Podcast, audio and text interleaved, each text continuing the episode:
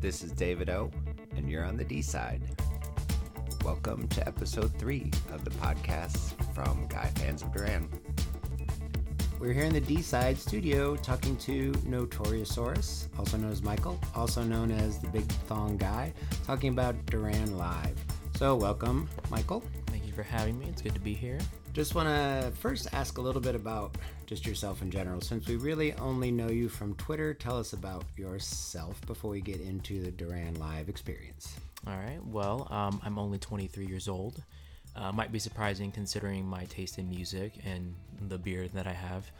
Um, uh, a lot of people have always asked me questions like, you know, Michael, how old are you? Or, you know, what do you do? I actually don't do anything too exciting. I work at an overpriced retail store, to be honest with you, which I won't name because if they listen, then I'll get in trouble and that sort of thing. But I work at a store like that, and I'm doing what I can to spread the gospel of 80s music. So, okay. So uh, you recently saw Duran Duran in Vegas. What 48 hours ago is when when we record this. Mm-hmm. Um, but let's talk about your first time seeing them, which, if I'm not mistaken, was April 15th, 2016. Is this correct? Yes, it was. That mm-hmm. was at Phillips Arena in Atlanta, part of the right in the middle of the Paper Gods tour. What do you remember? What do you think? Your first time seeing them. Well, what was going through your head? It was an interesting experience because when I first got there, I thought I was the only. I, I wasn't used to seeing so many different Duran shirts and merchandise everywhere. So the second I got to the city, it was just everywhere I looked, somebody was in a Duran shirt or in a hat or something from like th- that they wore back in the 80s. And I felt weird just kind of sitting there and seeing everyone. Everyone's like, "Hey, good shirt, man." I'm like, "Hey, thanks." Like, is this normal? so you were sort of isolated before that. Like you were probably the only person you knew that listened to them. Pretty much, yeah. And also, I was the youngest one there because I was still, I think I was 19 at the time. So I wasn't old enough to go to any of the meetups because all they were all at, all at bars that I was too young to get into. Um, so I pretty much, I think I got like a drink of soda, mind you, because I can't have alcohol. Um, and I sat down at this one. I, I, think I got actually to the venue and just kind of sat down like around the area. People were like, "Oh, hey, cool shirt, man." So. And weren't you offered alcohol by some? Oh uh, yeah, nice Durani lady. It was actually uh, one of the guys that was selling alcohol at oh. the show. I was sitting there, and uh, he's like, "Hey, man, you want something to drink?" And he's like, "What do you want?" I was like, "Yeah, I want some. I want some juice, some Hi-C or something." He's like, juice? I don't have juice. I have, you know, I've got a beer. I can make you a drink even. He's like, oh, I'm not old enough to have it. He's like, well, how old are you? He's like, I'm 19 years old. And the guy shouted. He was like, you're 19 years old at a Duran Duran concert by yourself? I was like, uh, yeah. so, and how many of us can say we've been to a Duran Duran concert by ourselves? I don't. I know I have never. So, kudos for that. So, okay, that was your first show in April of 2016. Then, about a year later, they came back to Atlanta, but you were not at that show. The songs you missed at that show at Chastain, is there something I should know? Careless Memories and Only in Dreams. What did you think about how depressed were you missing that show? Considering I was in the hospital at that time, I was bummed out. but because uh, I remember the day that they announced those shows, uh, or the day they announced they're coming to Atlanta, was the same day that I got announced to leave uh, for the Navy like literally like the second I, I, I got off the phone with that recruiter is when they posted that they were coming to Atlanta in April. So like it was wonderful that you were gonna go in the Navy, but mm-hmm. then you're like, you ruined my life because I can't go to this show. the funny thing is, I actually called my recruiter back, and I was like, so, is there any way that I can not go as soon? Because I was originally supposed to go in May, and he was like, "No, you have to go. Like, if you want to talk to the boss, you got to talk to the president." I was like, "Oh, okay, never oh, mind. I gotta go. Sorry, never mind." never mind. okay, so then your second show, which um, was in Vegas, was in Dece- uh, December thirtieth of two thousand seventeen. Correct. Mm-hmm. So how did that come about? How does someone from Atlanta who can't even make the second time they're in Atlanta get to Vegas to see a show? It was actually the help of a really good friend that I won't name just for her, his or her safety. This uh, person knows who they are. Yeah, they know who they are, and I love them for it. Um, but I did meet them uh, just this past time when I went. Um, they were able to help me get the ticket and fly out there to go see them, and it's probably my favorite. No, it's not my favorite, but it's definitely a show to remember. I will say. Out of three of them, might be your favorite. So I looked at the set list from that show. Other than the normal Paper Gods tour set list that was going on. The two big things from that show were Hold Back the Rain and they played at least a little bit of Universe Alone. Anything that stands out song wise from that show? I remember Universe Alone had a damn good opening because it was it was during the encore, I think. So like after they played Girls on Film, you know, they left for a bit to change out and drink water, do what they got to do, and then when they came back out, the lights just cut off completely. There was it was just darkness, and then the lights did come back on. You just see Simon standing in the middle of the stage, and the Universe Alone like op- intro started playing. And I remember that blew me away. I was like, that is gorgeous. Did you know? Had you looked at the set list? Did you know that was going to happen? See, I didn't actively look at the set list. It was just as I was going through, like checking like the news and stuff. I just happened to see. It's like, oh, okay, well now I know what's coming. But even then, even if I didn't look at it, I still was blown away. Okay. So then the last one was also in Vegas. Was just two days ago, and this is this new set list, which is including friends of mine, which is great. Tempted, which is a huge surprise, and probably by far the most surprising and, and biggest uh, treat is Seventh Stranger. Tell us about the last show. So uh, this last show, I actually wasn't supposed to go to it because I had a lot of family issues that were coming up, and I didn't think I'd have the money or the time to go. So being able to go was a huge treat for me, and hearing these songs in particular was great. But Seventh Stranger was the one I think that hit not only myself pretty hard, but hit everyone in that theater pretty hard because. Well, for me, I've always wanted to hear that song live because I was never actually able to be in that tour to see them play it. And of Simon course, that you had heard the arena version and all that. so- Exactly. I heard the arena version. I saw the video, which is just as cool, but it, it doesn't it doesn't have the same hit as being actually there and hearing it. Right. So the way Simon introduced it was funny. So Simon asked, he asked the crowd, he's like, okay, so I wonder what song we're gonna play next. I always forget. And then John picks up his set list and walks up to Simon and holds it up in front of his face. and he's like, it's right here, Simon. He's just pointing at it. And Simon gets closer to uh, to look at it, and then John like puts it near his face. And he leans towards him. He's like, "Here, could you see it now, Simon?" And it just made like I lost it. I thought that was the funniest thing I'd ever seen. And of seen. course, probably everyone there knew what they were talking about and was dying, and they were just stalling to make it even more exciting. Exactly. Everyone was like, "Come on, man, just play it, just play it." Um, and then they played it, and at, when they were done, there was not a dry eye in that venue. Everybody wasn't had some kind of tears coming out of their eyes. So. Right, either because they were there the first time, maybe, or they had watched Sing Blue Silver Arena 40 billion times, like I did, um, or it was just something that you never thought you'd get to hear, probably, I'm sure. Exactly. Um, then, like I said, a, almost as surprising for me was that they played something from Red Carpet Massacre. So, what did you think about Tempted? See, that was a thing because I remember they. I, I know that they're not, they're not big fans of the, like the making of the album, even the album itself. So when they played it last in Miami, I was like, oh, okay, that's that's a surprise. I'm cool with that. I hope I get to hear it. And they played it, and I was surprised at how well it sounded. Like I actually the the plane ride back, I played it over a couple times, and I was like, this.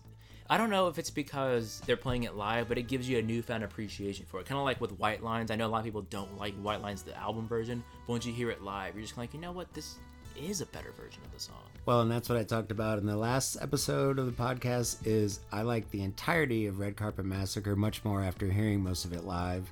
So I, I feel you there. And then one of my favorites, friends of mine.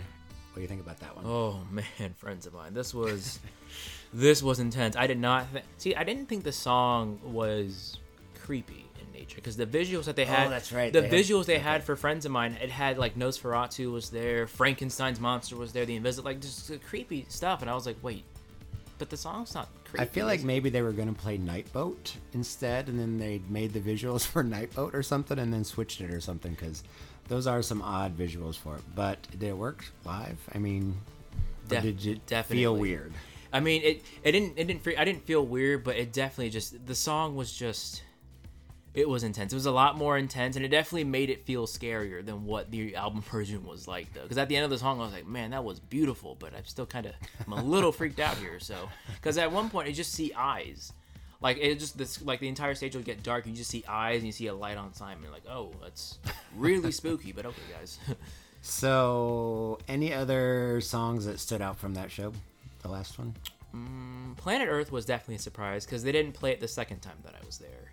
So I was kind of bummed out the second time they didn't play it, but this time here it was beautiful. It was just good old fashioned what I wanted to hear. And they did not put the Bowie song in it, did they? they didn't. It was just the the regular uh, album version of it.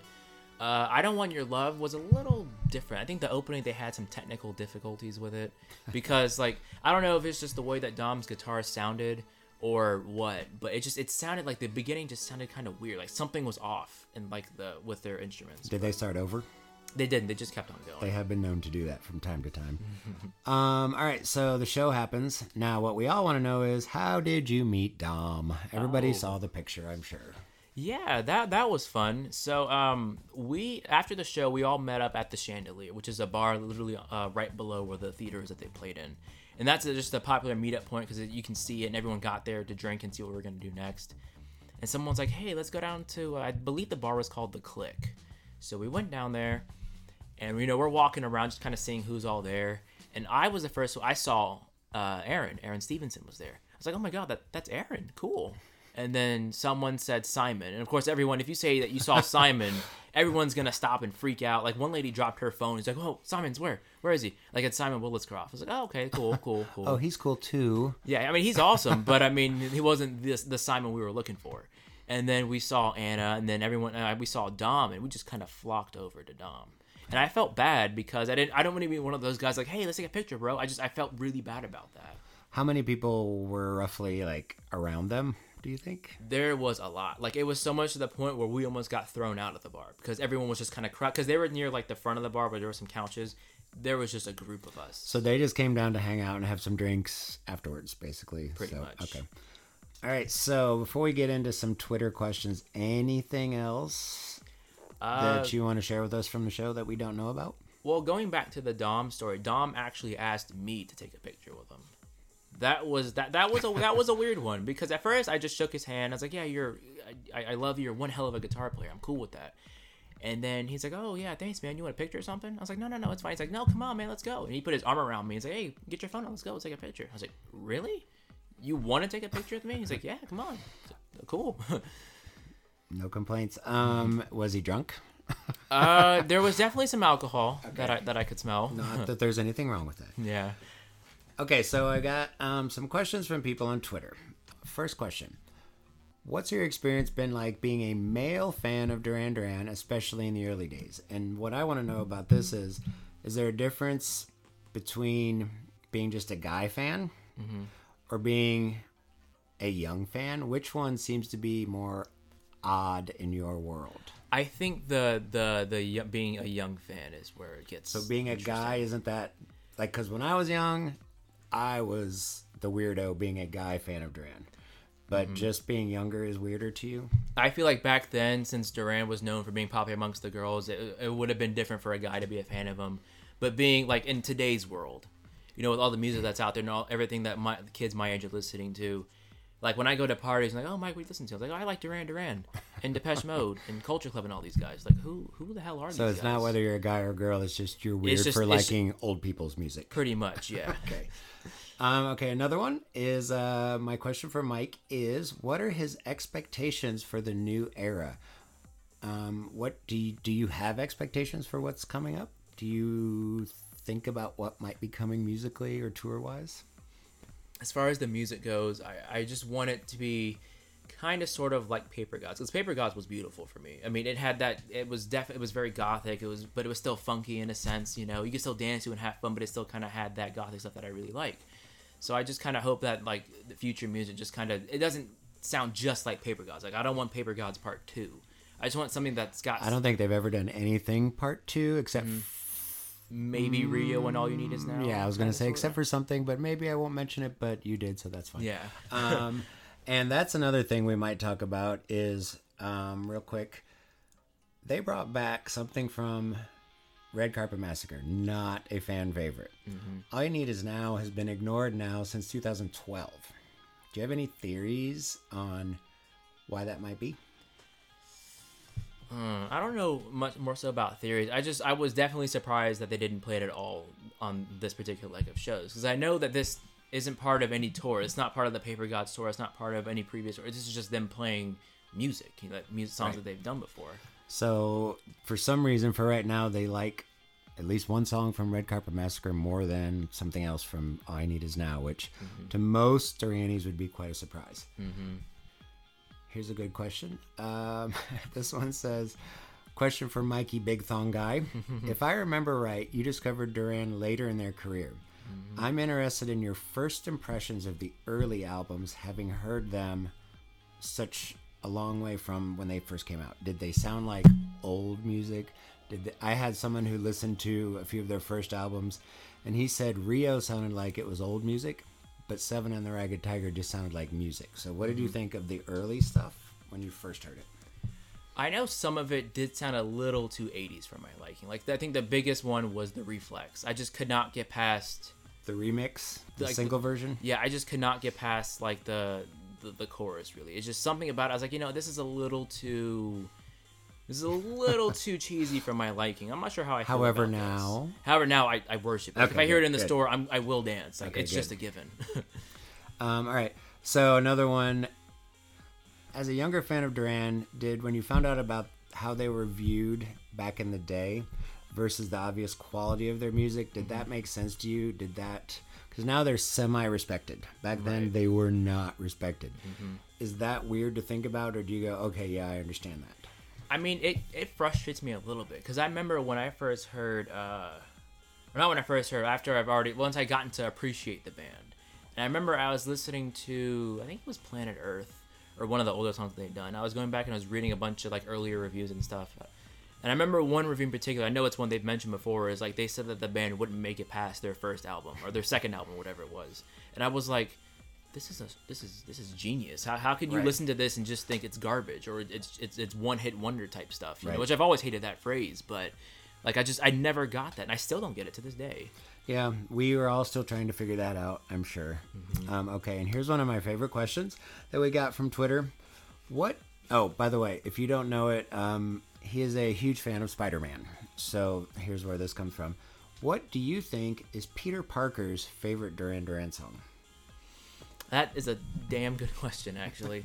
um, there's actually a game that came out a while ago that had a Spider-Man reference and a Duran Duran reference in like one character's line of dialogue, and that song was, I mean, it was "Hungry Like the Wolf," but every now and then when I when I listen to "Hungry Like the Wolf," I just think of that game. So I want I want to say "Hungry Like the Wolf" would be his favorite, So would- especially now. Would is Peter Parker a dork? Would you say? Yes. Like, okay, so yeah, he's okay. So he's like all of us were in high school, basically. now, the other end of that question is, what would Spider Man's favorite Duran Duran song be? Ooh, see, that is a good question. Um, well, I'm gonna go with one of the earlier versions of Spider-Man, where he was more so about saving the world and being serious, not like the funny, you know, dorky uh, Spider-Man that we have now. But I would say Ordinary World would be his favorite. So Spider Man is moody. Peter Parker is dorky. Earlier Spider-Man was moody. Okay. yeah. what about now Spider Man? Would he like danceophobia or something? Honestly, he would, especially if it was like from uh, from Spider-Man Three when he was doing that weird dance. It would totally be danceophobia or bedroom toys even. And another question from Twitter is uh, what is the song that makes you want to dance the most? How could you ever possibly choose that from Duran Duran? But Oh, there are so many good ones to choose from. I know uh, off the bat, just coming off this last show, "Tempted" was was a big one. Like, I mean, I was already dancing as it was, but "Tempted," I just lost my mind. I was just like, "Yes, like this is my song. Let's do it." let's say you're in a club. I don't know, maybe ooh Amsterdam and Atlanta Oh. at maybe I don't know um, Atlanta Roaring Three. What song would you want to hear the most there in an actual club? I think uh, to throw it back to the last time I was in Amsterdam, I think "All She Wants Is" Yes. was definitely that surprised the hell out of me when I heard it in that club the first time. I was like, "This sounds beautiful." And I You finally it. heard it where it was meant to be played. exactly. Basically. So I have a question for you uh, for myself, not from Twitter.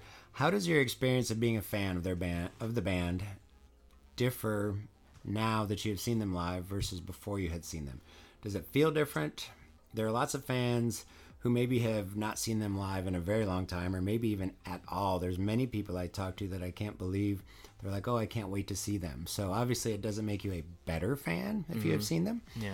but it makes things different maybe so what do you think about that you as a fan before you've seen them versus after I feel like after that I've now that I've seen them live, especially as I've seen them so close, I can see like how they are. It kind of gives me like like I know the band person, like not personally, but I know a little bit more about them.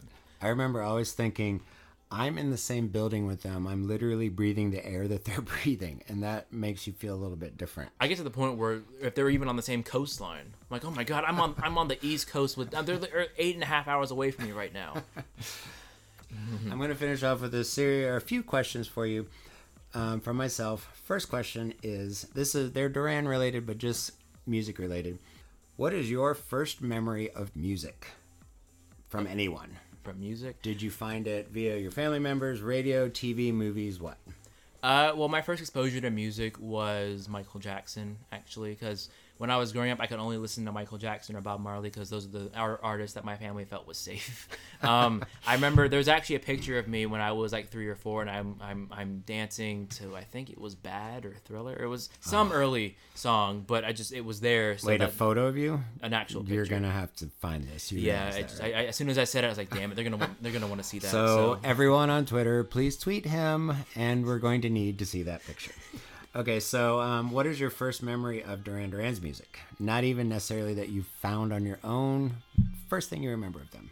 Uh, well, my dad actually bought the greatest CD that came out. He bought it the day we went to this weird, like, uh, aquatic reserve, I think, and he would only play "Come Undone" from that album, which I never, which I, I still won't forgive him for because there's just every other song on that album is just, just yes, but that was probably the first song that I ever heard. It was just "Come Undone." So your dad chose "Come Undone" over "Wild Boys" or "Hungry Like the Wolf." He's actually upgraded though. He he plays ordinary. Not that there's anything wrong with that. That's just a very interesting choice for a quote dad to make. Yeah, I mean, he plays ordinary world in View to a Kill now, so there's that. Uh, and there are photos of you dancing to that somewhere. Maybe we'll see. Maybe now, actually. Okay, so another question is what is your who I'm sorry, who is your rock in life? Who's the person who you rely on the most? We're talking like real life. Real life. Real life. Damn. Um, I guess you could pick anyone in my family. Really. I mean, everyone in my family. I mean, We won't make you commit in case they hear this, but we'll say family, basically. Yeah. Okay. Now, who do you think is Duran Duran's rock? Who's the one that holds it together, that most of them rely on, like in the band right now. Hmm. Uh, or for their whole entire career? All of Duran's life, who is their quote rock? I'd say as far as like the band goes now, I'd say Nick probably since he's been there since like literally the beginning. But uh, yeah, yeah, just Nick really. Okay. And um, what do you believe is Duran Duran's single most important moment? It could be a single, an album, a first thing that they did, a rebirth, single most important moment in their career. Uh, probably the arena tour because I think that's the one that kind of solidified them as legends. Well, I guess not at that time because at the time people didn't like him that much. But now, like when we talk about Duran, we think of like the hair, we think of the dancing from that time in particular. So yeah, the arena. And there are literally still quotes we all say in concert from those shows. Um, Planet Earth and Girls on Film have those. All right, so then do you have a moment you would consider an important moment with the band? A song, a connection, a live moment? Not with other people, but just with you and the band, whether it be live or on album or CD. Well, for me in particular, I think the opening of Paper Gods always gets me because Live or on album even before? live even. Okay. Only because when I first like the day I remember this specifically the day that I liked the band on Facebook was the day that they announced that they were working on Paper Gods. So every day I was able to see I was actually able to follow an artist as they were making an album. Like follow them like from the inception of the album to the day it's in stores to right up until concert day when I'm standing in line and having them scan my ticket. So every time I hear it I just get like it just gets emotional for me. Do you think that's the first artist that you ever did that with, where you like them literally and figuratively and got to follow the creation of something like that? pretty much because the only other artist I've ever seen in concert besides um, Duran was Taylor Swift, and I mean that's just not one of my proudest moments. But I mean I don't love her as much as I do the guys, obviously. But I mean it's it's good fun. I didn't you mean know? to laugh. I've seen Britney Spears, so who, who can talk? All right, do you have a single moment in a Duran Duran song that is your favorite? It could be one sound that is made, a lyric, anything at all. I'll tell you mine after you tell me yours. Uh, well, it's definitely gonna be from Only in Dreams, which is probably my favorite song. Just not only that they've done, but just ever. I it's just really beautiful for me. But there's this moment. It's right before the end when he's saying, you know, like I don't want to wake up, and then it's the way he says I'm not gonna wake up. It's like he just I don't know if he yells it or something, but that's one of my favorites. And another one that ties for that is from Sin of the City, the last like 30, 40 seconds when he's like stop killing your people or stop Right. losing your people. Just both of those moments just hit me. And if I was allowed to, I would play those moments for you now, but I can't, or else I would be sued. um, for me, one of them is in the 12 inch single for the Reflex, which, another quick story from me. I bought the 12 inch single, which, what is it, six or seven minutes long? Mm-hmm. I used to mow the yard with the riding lawnmower, and I made an entire front and back 90 minute tape to listen to while I mowed the yard of just the Reflex, the dance mix over and over and over and over again and i never got tired of it. And it's that one part in the middle where it's i don't even know what the sound is. I'll find out the minutes it, it appears and tell you guys later but the middle part of the reflex still can't get enough of it these days all right so which member of the band past present anything do you admire the most Um, well, I think everyone who follows me probably knows the answer, but si- Simon is, is definitely like he's he's above Spider Man for me. so Whoa, that should kind of okay. tell you all just what that is. But I don't know. It's just that I don't. It's just the way he he writes his music and just the way he carries himself. I just I really admire that. so what member of the band do you think is actually the most like you though Definitely Roger. Roger just seems really quiet and kind of like not necessarily out of it, but he just seems kind of quiet into himself. And everyone who saw me in Vegas recently pointed that out, like, "Oh, Michael, you're so quiet." I'm like, "Yeah, well, you, know, I'm, I'm here, so I'll drink with you guys, I promise. But I'm just gonna be pretty quiet." Okay. Who have you given Duran Duran to? Who have you shared them with? Because I know for me, quote, back in the day, it was rather brave of me to go, hey, listen to this band because it wasn't cool for guys to like them. But who have you given them to? Uh, well, I don't really share Duran too much because for me that's a really personal thing. Because I don't want to like get too close to that person and I share it and then they end up being mean and then because I have to hear the music, I'm like, oh crap, they like this. But Yeah. um, there's a good friend of mine um who actually she brought me here. Um, I actually not only have I shown her some of the music, but I actually got her a shirt, which I, I've never bought Duran stuff for everyone but myself. I just can't part with it, you know. Um, but she but likes has she worn it yet? Uh, well, I actually had to order it because they didn't have it at the at the show. But uh, fun fact, actually, so she likes Pressure Off. So one day she came uh, to my house to pick me up, and she was playing Pressure Off in the car. Isn't it so such a proud moment when they play it without you? I know, like as soon as I opened, I was like, because I walked outside the car and I heard the bass line, and it's like, oh, that sounds kind of like Pressure Off. And I opened the door and I was like, oh my god, she's playing Pressure Off. This is amazing. So Okay, so that is who have you given Duran Duran to? Here's a big one. What has Duran Duran given to you? That is a good question. Um, they've given me a sense of happiness now. I think because when I first got into the band, I, I was kind of I wasn't depressed, but I was just kind of bored. I mean, all my friends had gone off to college, and I was just kind of stuck at home working and not really having much to do. Um, so their music was fun, and it was like I listened to a lot of uh, the, like the the Rio album and Ragged Tiger and all that, which was probably their happiest. Like there, was- it, was- it was really cheerful and happy and vibrant stuff that I really liked and needed at the time. So you should not listen to Notorious or Medazzaland when you're in that mood. Or Arcadia, even. Um, okay, so I want to end this with another playlist challenge. This is being sprung on him. He does not know I'm going to ask him this.